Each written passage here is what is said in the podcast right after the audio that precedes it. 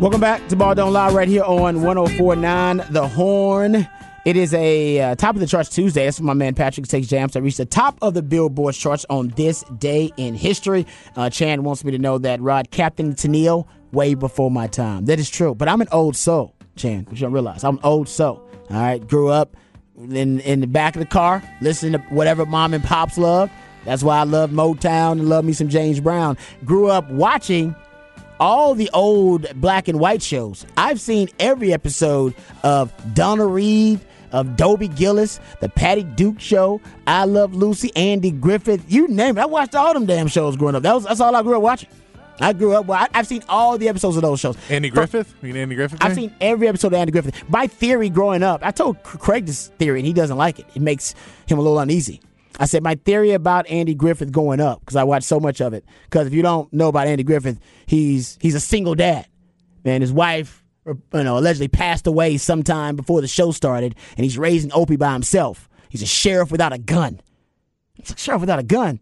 I put two and two together. He used his gun to kill his wife in Mount Pilot, buried the gun, and now to to kind of you know.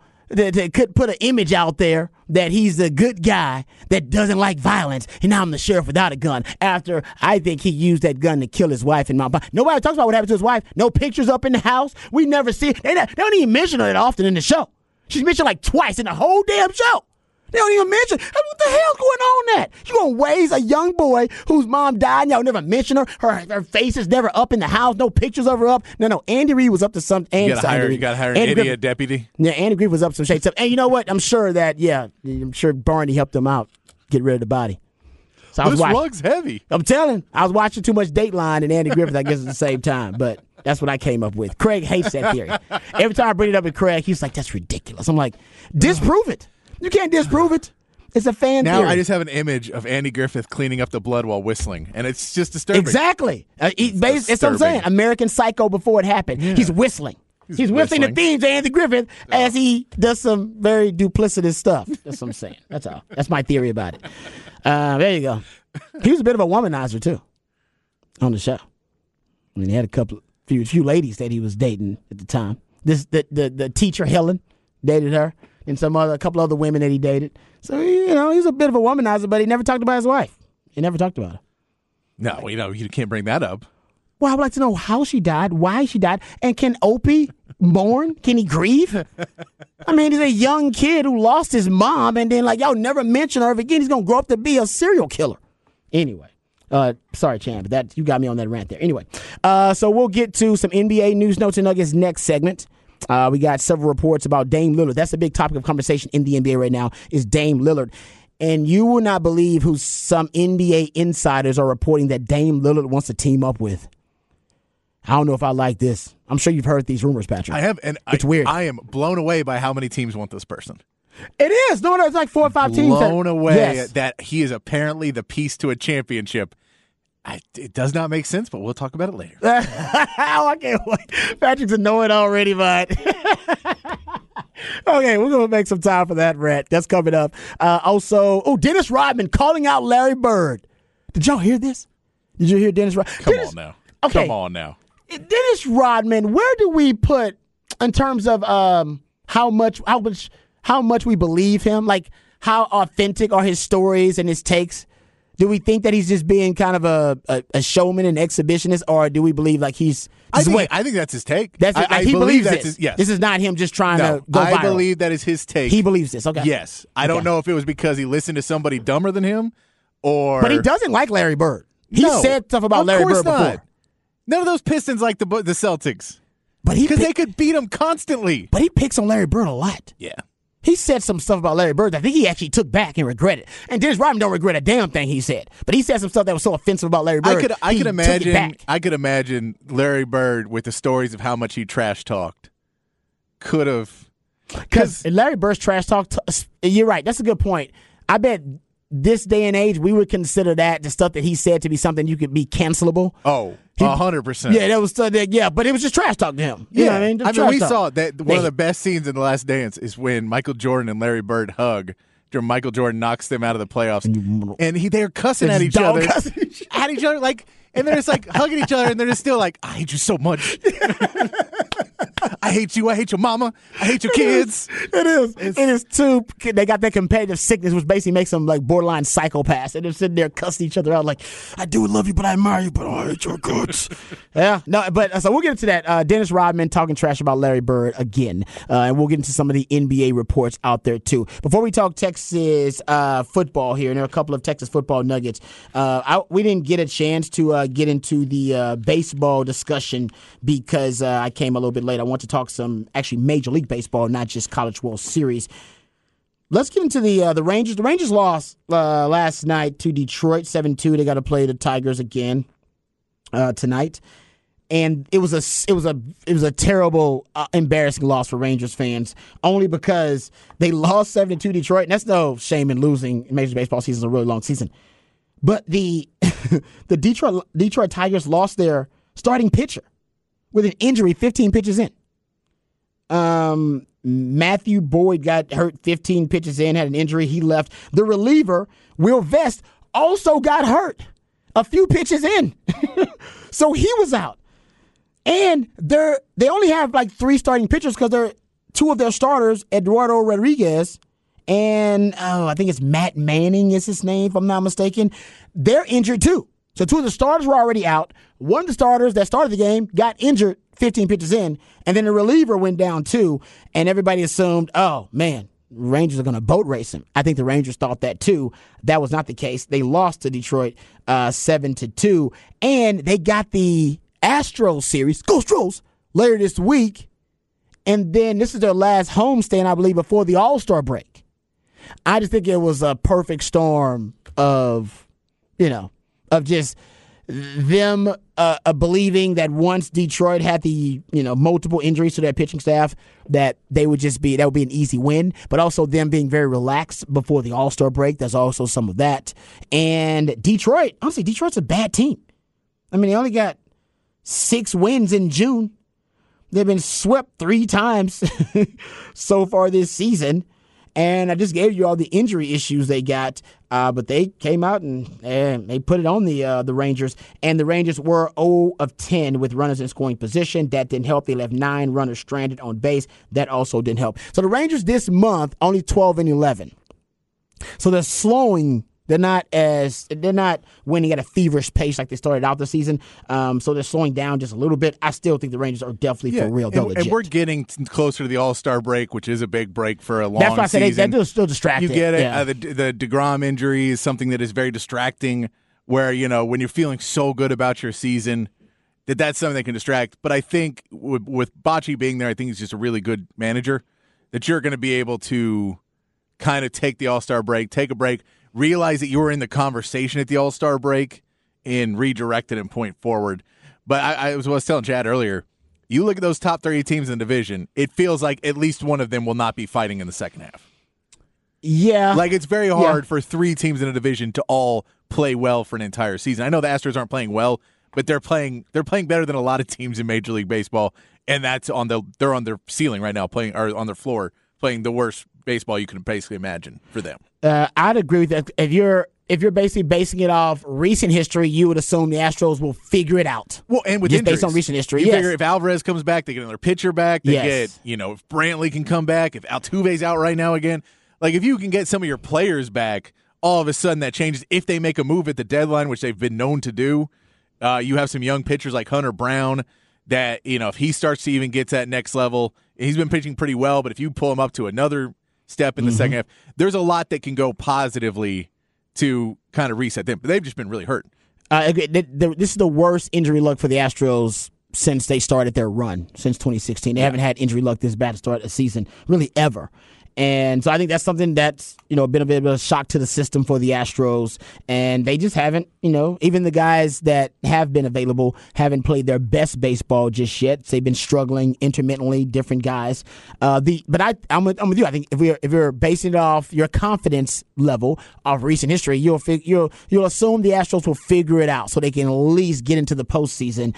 The Rangers, even though this is, you know, kind of rel- relatively new for the Rangers now uh, at the top of the division and everybody, you know, kind of looking in the rearview mirror at everybody else, they paid for this.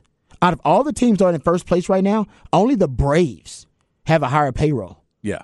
Than the Rangers in first place. The Rangers put they put a, I remember Harsh talking about it, they put a lot of money into this. Yeah. That's why a lot a lot of us are surprised by the Rangers turnaround. The Rangers are not, because they paid good money for it. They, they were buyers two years in a row. Yes, exactly. They spent a ton of money for this. So now they're like, all right, finally it's paying off some of the investments we made.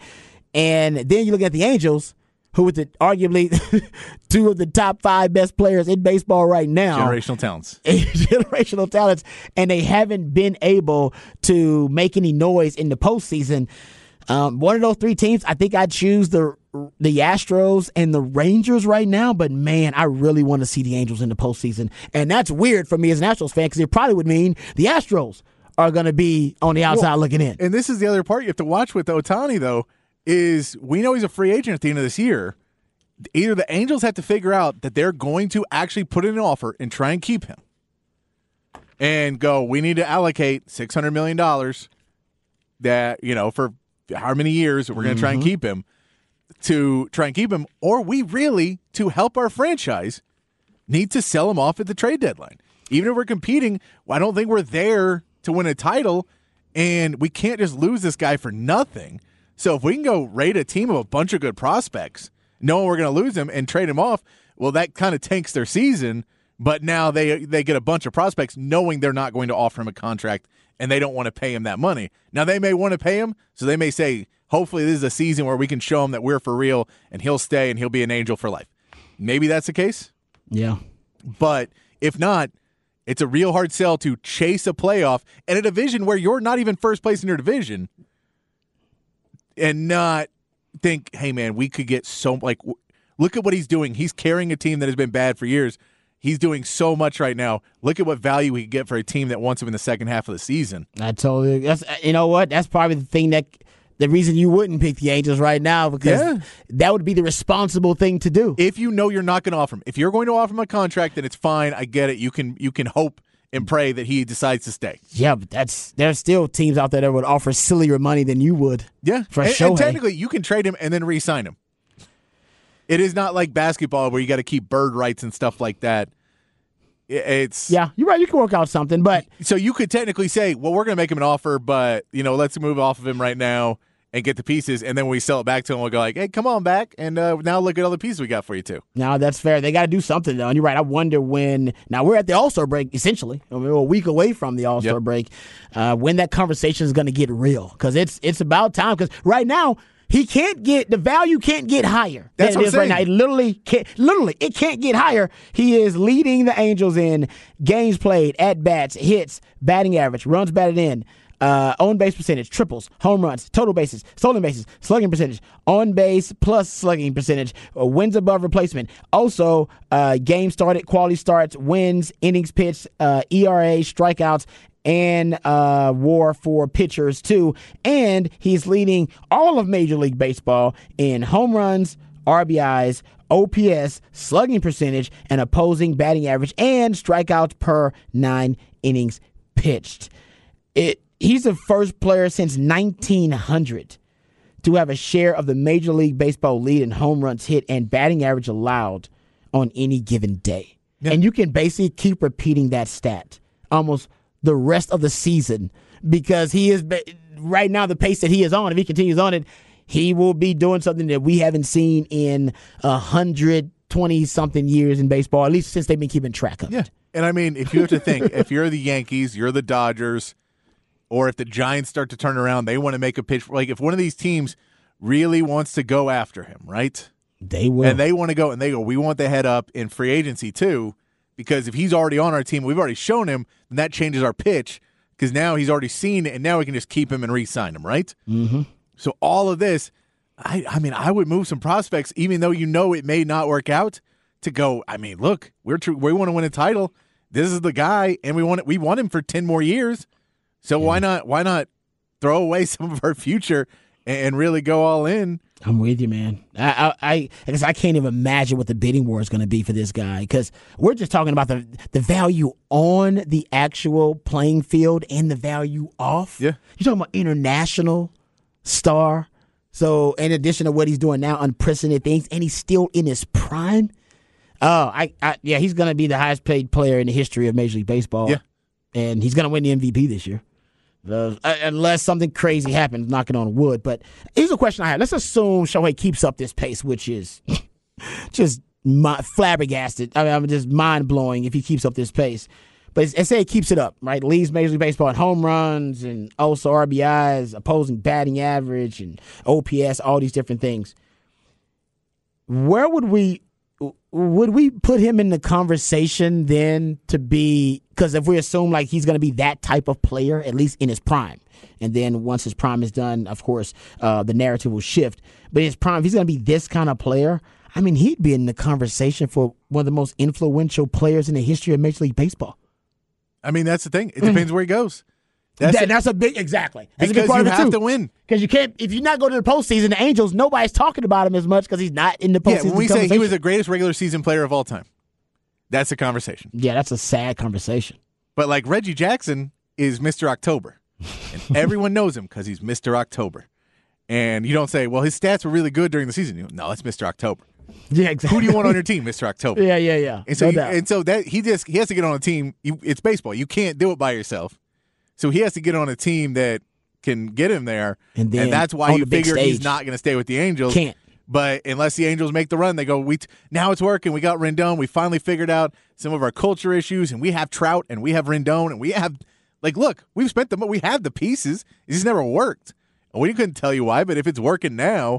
But I, I still, they should, with all the pieces they have right now, be handily winning this division. uh, they should be, yeah, exactly. We, we shouldn't even be having this discussion about him not having the opportunity to play in the postseason. Because they're spending money. Because they're spending money, and they got two of the best players in the world. But, man, that the assumption, assume, because Patrick's right, because it's just like the Jokic conversation, right? We're talking about Jokic, and I gave you all the records that he had already uh, achieved in the postseason. And our conversation basically boiled down to nobody gives a damn if you don't win a title. Yeah. Now, when you win a title, then we will retrospectively go back and go, man, now look where he is among all the greats. Now that he's got the ring, the ring validates everything else. And the same thing with Shohei Ohtani. I'm going to need him to get into the postseason, do some of this freaky, crazy stuff in the postseason where it matters, and then we'll retrospectively go back and go, all right, you know what? Honestly, this guy may have been one of the most impactful players in the history of Major League Baseball. But if he does, I mean, we're talking about people put Babe Ruth. They put basically, you're talking about the most influential players, impactful players in the game. We're talking about affecting on a macro level, not just your great stats and being Hall of Fame. You'd be talking about, you know, Jackie Robinson, Kurt Flood, Babe Ruth, and you know, throw in some other players there. I don't know. I'm not obviously I'm not a baseball uh, aficionado, but just throwing in some of those great names. If Shohei Ohtani continues on this pace, he would go into that conversation just because he would inspire a new generation of baseball fans who never looked at the game in that way. No, I mean the two-way player is going to be a thing that so many coaches are going to have to talk people off the ledge of. Exactly, because they're like, dude, you just fit like physically. Most people are not built in the way to do it. Like you'll you'll shorten your career by ten years. You'll you'll blow your arm out. You'll need time. Like you just won't be able to do both. He is a genetic Unicorn. genetic freak, freak and just everything about him. But like the way I put it is Chris Paul. If you look at him, his playoff number, his playoff stats are pretty good because he's been in the playoffs a bunch. What is his legacy? That hmm. he's a choke artist. Yeah. In the playoffs, and that is one of the greatest point guards to ever play the game of basketball. And his legacy, because he hasn't won championships, is that he's a choke artist in the playoffs. So, for Ohtani, all this is great, but if he doesn't get on a team and win, then it, it's going to be, the legacy will be what could have been. Yeah, I totally agree. And it will, everything else will get forgotten. Yep, got he got to get the, he's got, and I'm saying he's got to get a title, win a World Series, but he's got to, we got to see him showcase in the postseason. Yeah, and I mean. This if, might be the year, but I say, I hope it's not the year because it might be at the, you know, detriment of the Astros. Looks yeah. like. Because they're about they half a game separates the Astros and the Angels right now in yeah, the division. I think we're both about five games back from from uh, from the Rangers. A lot right will be a lot will be uh, settled when the Astros play the Rangers later on this week. Friday, Saturday, Sunday. Yeah, that's going to be big. That's going to be big. And then you get the All-Star weekend, and we start to see these teams. We start to hear more rumors of who's buyers and who's sellers. And I, from all reports, there's a lot more buyers this year than sellers.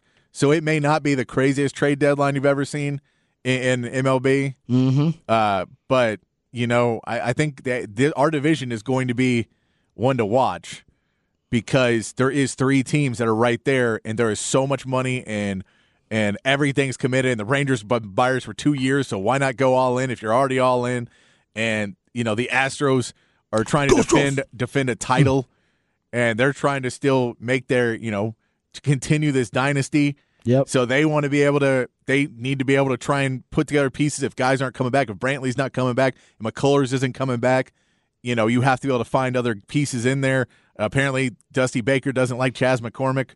So this is the thing? Be- oh, yeah, I heard this. Uh, and I think people were paraphrasing it. Basically, he's like, I have to use him. I don't want to use him, yeah, kind of thing. That, that's, that he's not playing, and a bunch of people think that he's a better player than he's getting respect for right now. Mm. But that could be a guy that gets moved just because, hey, if our manager doesn't like him, put him in a trade package, get some other piece back for him.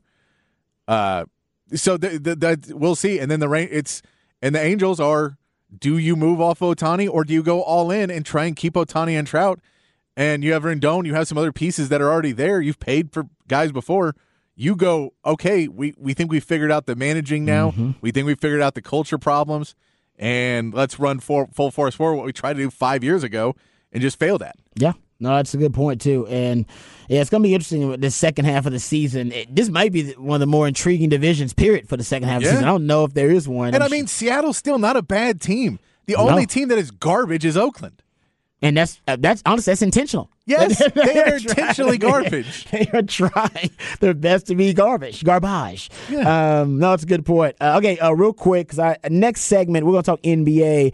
I know I'd said we get some Longhorn football conversation, so we can table that into Rod's rant of the day, and I'll talk some Longhorn football. We'll talk about the Longhorn football defense specifically, um, and I'll tell you who's getting a lot of love uh, this offseason um, and getting you know, really high expectations, I should say, for next season. But real quick, since we're talking Texas football, Pro Football Focus has their uh, way too early uh, preseason rankings based on their E L O algorithm. Don't ask me what the E L O is because I'm not that into it. Uh, but it's just a cumulative, uh, cumulative algorithm, different factors they throw in there. Uh, they have Texas fifth, fifth best team in the country behind Georgia, Bama, Ohio State, Michigan. I know. Ahead of Clemson, Penn State, L S U at eight, Tennessee at nine, and U S C at ten. Notre Dame's at eleven. Uh, they got Oklahoma at the next Big twelve team at thirteen. They're uh, right below Oregon at twelve and ahead of Florida State. At fourteen, they got uh, T C U at sixteen, sandwiched in between Utah and K-State. I know. Trust me. The the the the hype train is full steam ahead, and it is no brakes on this hype train for Texas. And I'm happy. It should be this optimistic. All right, the, the mood should be this optimistic for Texas football because there aren't a lot of excuses. Right? What's the excuse if they lose games next season? Yeah. All right, it ain't talent. Remember the first season's like, they ain't got no talent. Talent deficiency. No talent. No talent. It's like, okay, well, no talent. They've been recruiting like gangbusters, but I guess no talent. Too many transfers, even though everybody deals with transfers. So too many transfers, no talent. I get it. First season, five and seven. Uh, they got talent all of a sudden. Took him one year to get it all back. In the second season, got tons of talent. And the issue became, apparently now is, uh, they knew the plays. Apparently everybody knew the plays. That knew all the play, knew all the signs. They were still in the signs and the plays. That's why you lost all those games too, because they were still in the signs, still in the plays. Or you can go to, oh, they had a quarterback injury, whatever. Okay? Throw it out there. Those excuses shouldn't exist next season. Even if a quarterback does end up getting hurt or having some issues, You got a, you got the, one of the best quarterback rooms in the country. Some people are saying top three best quarterback rooms in the country. That means there's depth there. So one guy goes down, shouldn't decimate the season. Talent, people are saying right now Texas has one of the most talented teams in the country. Top five wide receiver room, quarterback room, O-line, tight end room, all those different things. I mean, only running back is probably the only room that's outside the top fifteen or top ten.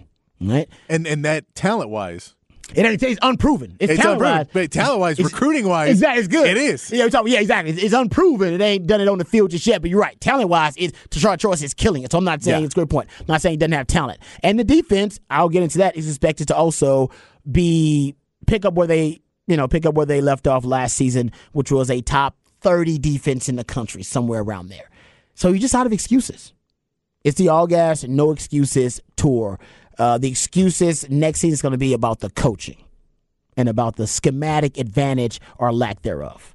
That's what it's going to come down to. Or quarterback development. Quinn Ewers is not on track, doesn't look great, or he's not progressing the way we thought. But all of it will come back to the coaches. Yeah, pretty much. That's why this is a this year is truly will be a judgment on the coaches. Because I don't think talent's an issue. Give it up for Shark. I don't think talent development's an issue. I think he's done a really good job of developing the talent they have on the forty acres last season. Culture, Texas has a really good culture right now. Guys want to be here. They want, even in the transfer portal, N I L era, guys want to be at Texas. They're having fun. Uh, the Malik, uh, you know, keeping Malik Murphy is a big, I think, example of, hey, You any a guy could have went and started somewhere and probably made, I don't know, six figures at the university. That dude could be starting at Alabama. Yes. Let's, let's put it this way. When we say starting somewhere, that. we mean he could be playing on a team with a shot for a national championship next year. I believe He'd be that. starting quarterback. Yep, because they don't know who that quarterback's going to be. Yes. And he so, decided, I want to be at Texas. Yeah, so that's when we say starting somewhere, it is not starting at Nebraska. Yeah. It or, is starting at a major Power Five, yes. yeah, a you know, you one of the best programs in the country. Yes, he could go start for those teams, and he chose he chose to stay here. So a lot of the things that we would throw out there as excuses to why this team, is, our program, is underachieving will no longer be relevant uh, or applicable next season, and I'm excited about that. The only excuse you can have, pretty much, is going to be the coaches didn't get it done, and that's then I, I'm and to me, as I said, I think Sark has got to take his game to the next level. If he does that, this team will compete for a Big twelve title. They should win a Big twelve title. They'll definitely compete for one. And that's the goal. Uh, all right, so uh, everybody high on Texas. We're still drinking that Kool-Aid until, hell, until we see a, a reason not to.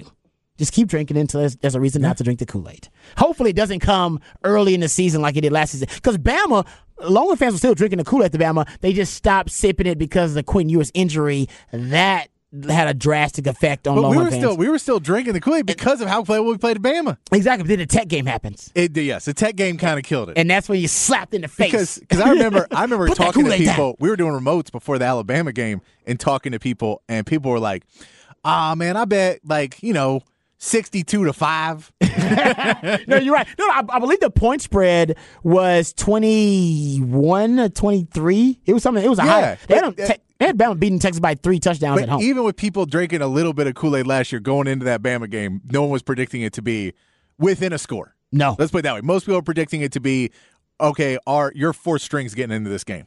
Pretty much. And so I, even with the injuries, you went, whoa, but, but, but maybe. I know. If he comes back sooner. And then, of course, you always get every college coach will tell you, like, well, he broke his neck, both legs, and and his back. We're hoping to have him back in two weeks. No, you're right. People were optimistic. It, honestly, and I, I teased Longhorn fans about this. Y'all were very Aggie-like after that Bama game. Y'all must admit. There was a lot of moral victories. Moral victories. It was like, oh, man, we played them to the wire. And it was like, you lost. We played really hard, and, man, Bama respects us. And I was like, you lost. I was the only one like, you lost the game. Can we – that's how you know we, we were, we're still transitioning into being yeah. kind of a, back to being elite again in our expectations and standard. Don't let your expectations affect the standard. That's what I said after that game. Yes. Your expectations are for Texas football are what they are, and they should be. Make sure they're realistic, you know, considering what we've seen the last decade. But the standard of Texas football is something different, all right? The standard is a standard that was set long ago. D K R set the standard, and the standard from then as a blue blood is what the standard is. So, yes, your nine-win seasons, your eight-win seasons are great, but that's not the standard. So is it a good season? Okay, yeah, you had a good season, but did you meet the standard? No. The standard is the standard.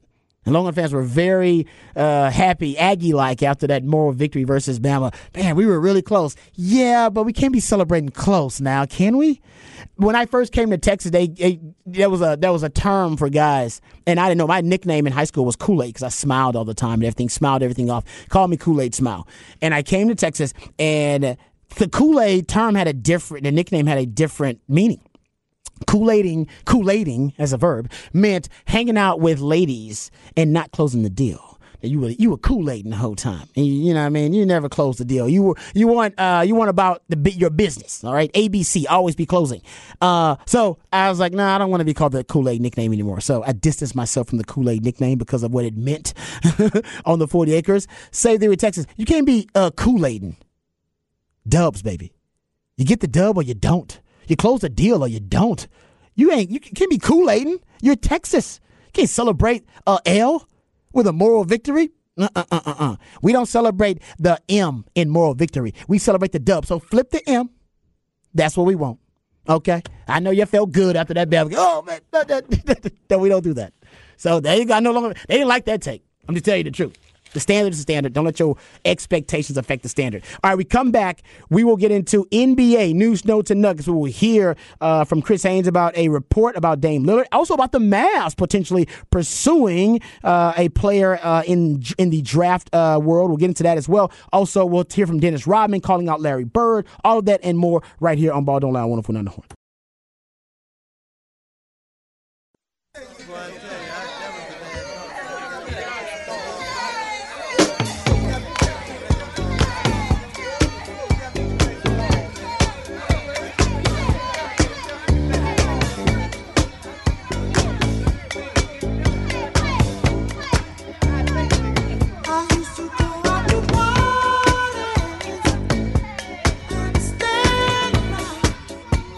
All right, welcome back to Ball Don't Lie right here on one oh four point nine The Horn. Uh, you can hit us up on the Specs text line, five one two, three three seven, three seven seven six. That's the number to the Specs text line. Uh, you also can hit us up via Twitter.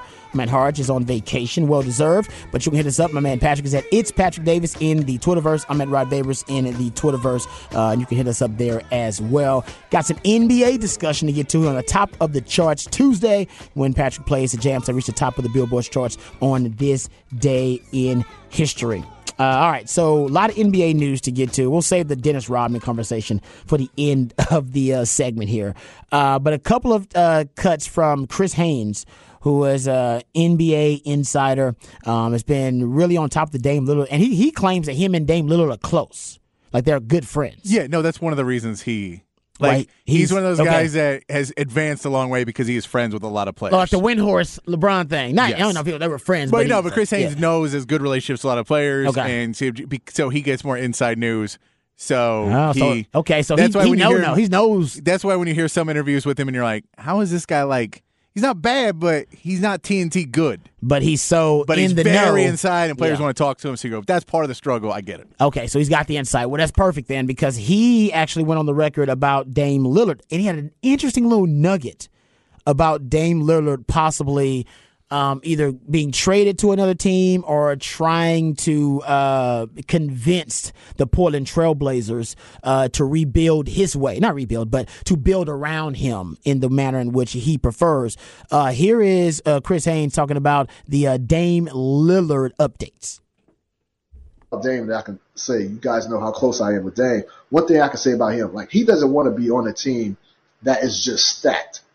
He doesn't want to. He he doesn't want to have a team where it's just three all-stars or three superstars, and then they go in and battle that way. No, he just wants a team that has a shot.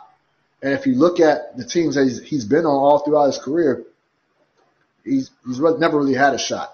And now Joe Cronin, step, step, I believe Joe Cronin just finished his second year as general manager. So this is a different regime, but they're they're kind of selling the same. Or going over the same talking points, and so Dame is Dame is trying to give the organization time to come up with something. That's all Dame is asking for. Come up with something. He doesn't want to go younger. He wants to get older. He wants to get older with proven veteran players. He wants to win now. All right, so he is open to staying there, um, uh, based on the report from Chris Haynes. And how about this? This is from Sam Amick. He's reporting that Damian Lillard actually prefers them re-signing Jeremy Grant and signing Draymond Green if possible. Yep. Wow. Yep. This is this is why players do not make good G Ms. You're not on board with this. No, I, I just don't think that I don't. Does that really get you any closer? I are you are you a, are you better than a six seed with that team? Uh, maybe better than a six seed, but I, mean, I don't think it I, makes you a championship contender. The only reason the only reason you were better is if Scoot Henderson plays thirty minutes a game and puts up big numbers. That's the only reason. Jeremy Grant's a good player, but he's already there. And I know he's had injuries, but he has already been there. You're not re- you're not getting a new guy. Yeah. So you're just keeping Jeremy Grant because he likes playing with Jeremy Grant. Draymond Green gets you maybe three wins in the regular season, maybe five if you're really lucky. Yeah. And then in the playoffs, he helps you out a little bit. Now, the problem is Draymond Green doesn't get along with young players. And you know who you're going to need to play really well? Young players. Mm-hmm. So if you want to have this whole let's get a bunch of old guys together, have fun. There's not a bunch of guys out there. The, the C B A is not set up in a way to do that as much anymore. And players, people figure that whole super team building thing kind of out. They don't like to have players sign for minimum, like real good veterans sign for minimum anymore. It just doesn't work as well that way. And also, that's a really hard thing to build when you're a point guard. Because point guard is the easiest position to find in a basketball team. Because it's the shortest player. And there's just more short people than there are tall people in the world. So there's more better basketball players that are shorter. So if you got to go find, hey, man, we have to find, now our two best players are Dame Lillard and, and Scoot Henderson. They are six three each. Hmm. So now we have to go find, our next tall, our next shortest guy has to be six seven. And we have to find three guys that are six seven, six nine, and seven foot to fill out our roster. We have to find good guys for no money to do it. Mm-hmm. It becomes a problem when yeah. you're trying to put the other teams. I get it. If you get Draymond for the right price, but you're going to have to pay Draymond roughly thirty-five million dollars a year to do this. Yeah, he's not taking a, a huge pay cut. To go to Portland? No. No way. Because if he's taking a pay cut, he's staying in Golden State, where he has lived, and his family is, and all his friends are, and where they have a better chance to win. Because is Damian Lillard better than Steph Curry? No, uh, well, no, not right now. So, who are you gonna? Why were you going to the other guy then? Yeah, no, I, I, I agree with you. And by the way, Draymond Green apparently is being coveted. Uh, he and Rich Rich Paul's his agent. Yeah. Um, and Brian Windhorst reports that the basically the Kings and the yeah. Pistons are also interested, and that bef- prior to Memphis getting Marcus Smart in that trade, yes. that Memphis were one of the top teams who wanted these services of one Draymond Green. So team, there are multiple teams looking at him as potentially a piece that could put them over the top. It's that they're all trying to well, get that. the Kings. The Kings. Well, they be. want that guy who gives him toughness. And I get it. I get that seems great until you realize what the toughness comes with. And in today's league, do you think that the rest of the players are going to respond to that, or they're going to fight back and it's not going to work? And that's really the problem is all these guys go, oh, no, I respect Draymond, so these guys will respect Draymond. You go, I don't think, like you saw what happened with Jordan Poole. Jordan Poole didn't respect Draymond one bit. Yeah, he got punched in the face because of it. He did, but you can't punch. I mean, De'Aaron yeah. Fox respects him. Yeah. But, I mean, he stepped on Sabonis' chest, and then you're going to go sign him? No, you're right about it. No, I, I just, Mike Brown, I guess, knows him very we, well. We know that so. They just got Chris Paul, who Draymond Green said he F openly. Chris Paul. They chanted F Chris Paul yeah. after they beat him in the Rockets in the series. Like, I, I get it. There's a you can be a professional and get over a lot of this stuff.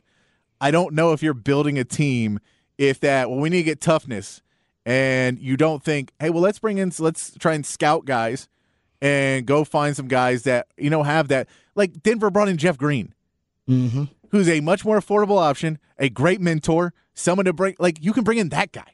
It doesn't have to be a thirty-five million dollars guy who can't score offensively and defense is already dying off and is going to continue to get worse year to year because he's undersized and his athleticism is going to keep going downhill.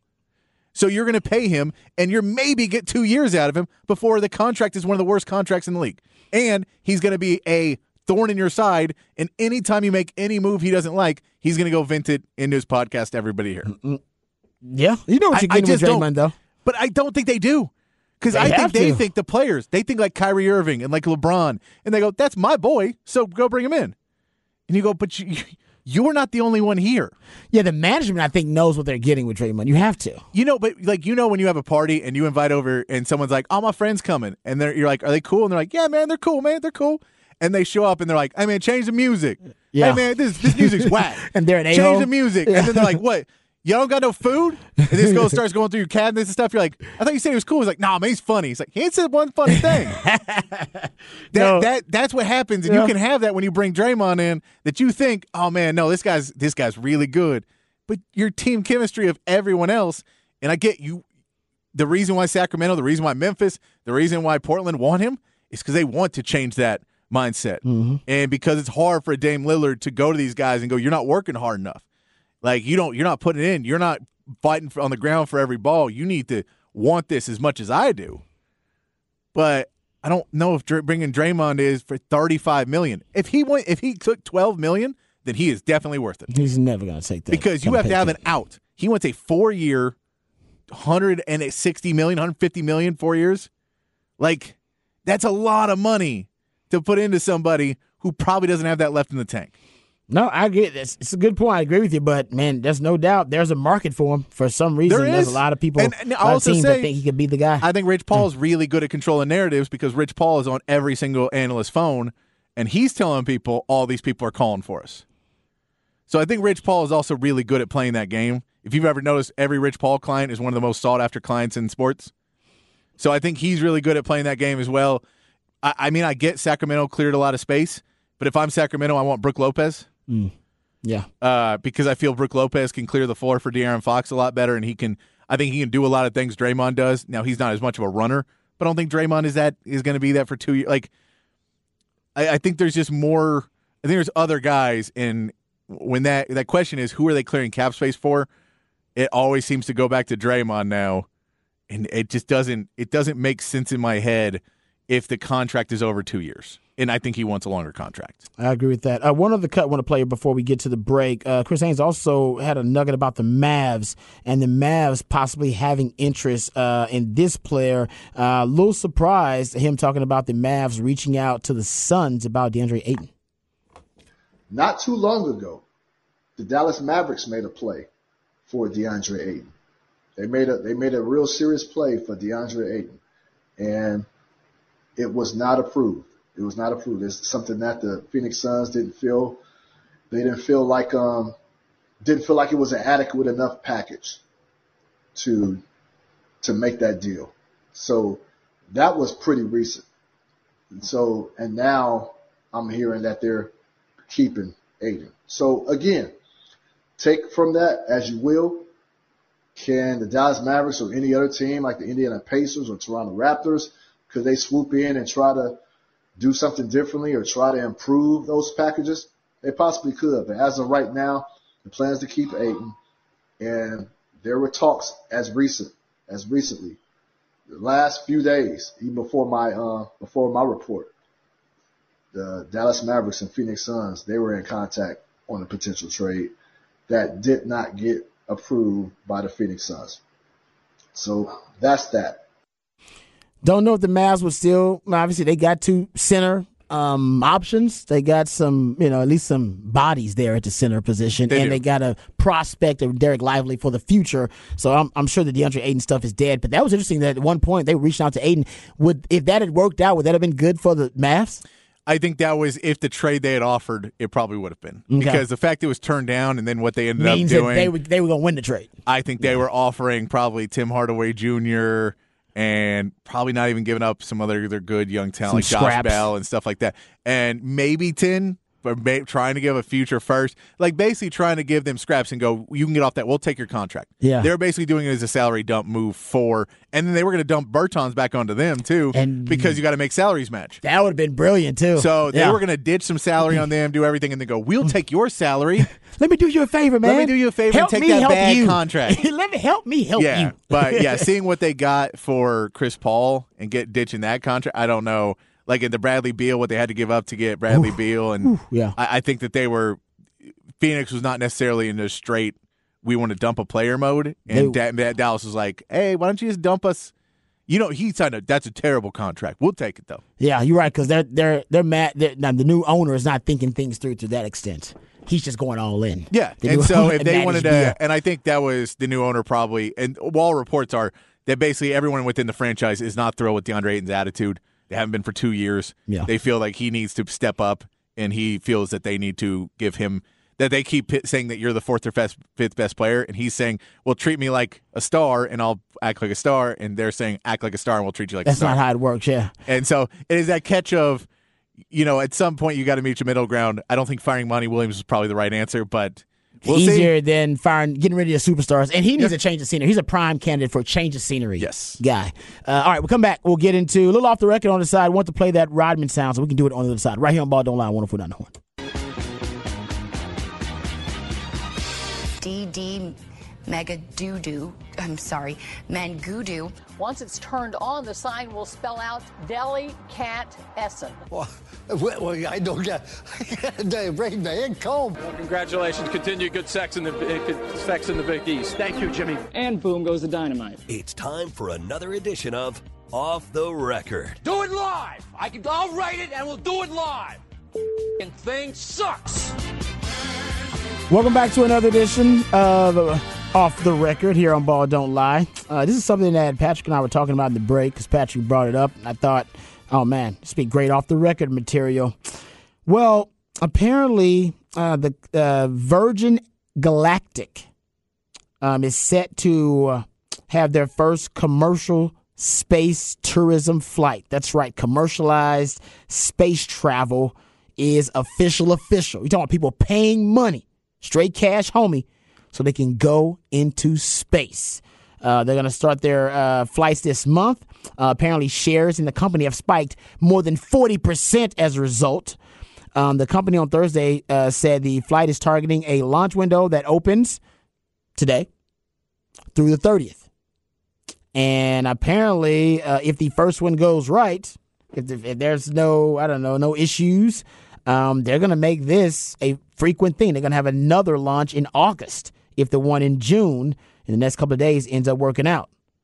They're going to plan a second one. And they're basically going to plan monthly commercial flights to space if you got the dough. Richard Branson, uh, the Virgin billionaire, uh, completed his final test space flight in May. And it looks like, Patrick, that this is all go. They said right now they have sold... Over, they have a backlog of uh, eight hundred passengers that are on a waiting list to pay about two hundred fifty dollars to half a million dollars, depending on what the price tag is. I think it fluctuates, basically. You know, if you're on the if you're number eight hundred, it's less than if you're it was, number I think, one. Yeah, I think yeah, it just, they said the, the the one. Actually, I think it's increasing based on what I read. Oh wait, so it's because it's getting safer. I don't know why it's increased. That's a good question. Because I read an article. That article I just read was from like a week and a half ago. Um, and there's a, recent, a more recent article that is saying that the uh, the price was cheaper for the first one. They said if you got around four hundred fifty thousand dollars burning a hole in your bank account and a fierce desire to go into space, this could be your opportunity. They said last year, Um, Virgin Galactic founder Sir Richard Branson uh, said they were going to make state-of-the-art space travel available to everybody. And while prices are higher now, the first batch of tickets sold for two hundred thousand dollars. So it was cheaper initially. Now it's going up because it's getting more popular. Why the hell yeah. else? Why would I make it cheaper when I, more y'all want to go? Yeah, I don't know. yeah. I mean, supply and demand. Exactly. Supply and demand. That's the basic principles of capitalism. You got to be, basically, you got to be a millionaire, know, a multi-millionaire to do it. If, if I know things happen in rules of threes, and what, what and the, there was there was a submarine. Yeah, what's the other issue? What's the other the, incident? In Colorado, I believe, a billionaire died uh, racing a race car around the track, oh. drove into the wall and died uh, yesterday or the day before. Are you serious? Yes. So oh, we are man. at two events of billionaires. I'm saying I'm going to wait a week. I'm going to try and wait out another billionaire. You're not a me. billionaire, though. I know. I say, I'm just saying if, if I, I like, was. Like, I don't have a billionaire oh, you, mindset. Okay, uh, you would observe it if you were a billionaire. Yeah, I'd be like, hey, you know what? Take my spot. So maybe I'll catch the next bus. Well, if you're a multimillionaire, you're good? Is it a billionaire thing? I, look, people don't hate multimillionaires. I hate billionaires. You might know a multimillionaire. You yeah. don't know any billionaires. You know it takes two. Two million is a multimillionaire. Yeah, right. You know a multimillionaire ain't invited to dinner at a billionaire's house. They ain't even... That is true. You you know somebody who used to be a multimillionaire now, they're just like, maybe a millionaire? Yeah. They're like dropped off. What do you want, one house? uh, oh, two cars. I have a house for my cars. That's what Chris Rock always said, like, hey, man, if Bill Gates had Oprah money, he'd try to kill himself. And that's basically what you're saying, like, no, no, this wealth, this is a different level of wealth. Uh, but, yeah, if I had to go to space or go, if I had the choice to go out of space uh, or go underneath the deep sea or something, I guess I would choose going out of space. But I'm just not into organized, life-risking activities for recreational purposes. But like I said, you know your life is good when your life is so good you have to risk it because you're bored.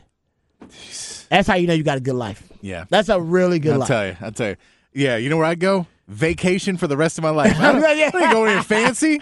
I'm going to buy one of those islands or something like that. There you go. Now, I'll just kind of hang out. Cool. It. I'm with you, man. I'm with you. I'm going to wait. I'm going to wait, have like six kids, and then die, and then just be like, oh, I'm giving all money to charity. You want to die in a boring way. Yeah. You just, just like old age. How'd he die? Ah, he was old. Oh, he's great. I would love to die that way. It's fantastic. He went, he went chest deep in the ocean. Yeah, yeah see, it was over. Yeah, exactly. Oh, he died in a submersible that imploded because of, like, what? No, I don't want to die that way. Oh. All right. Uh, we'll come back. We'll get into uh, some N F L news, notes, and nuggets. I have a question. Um, and we'll get into this on the other side. Uh, we'll talk about it when we talk about N F L, and it sparked a rabbit hole uh, session for me. So we'll do that on the other side, right here on Ball Don't Lie, one oh four point nine The Horn.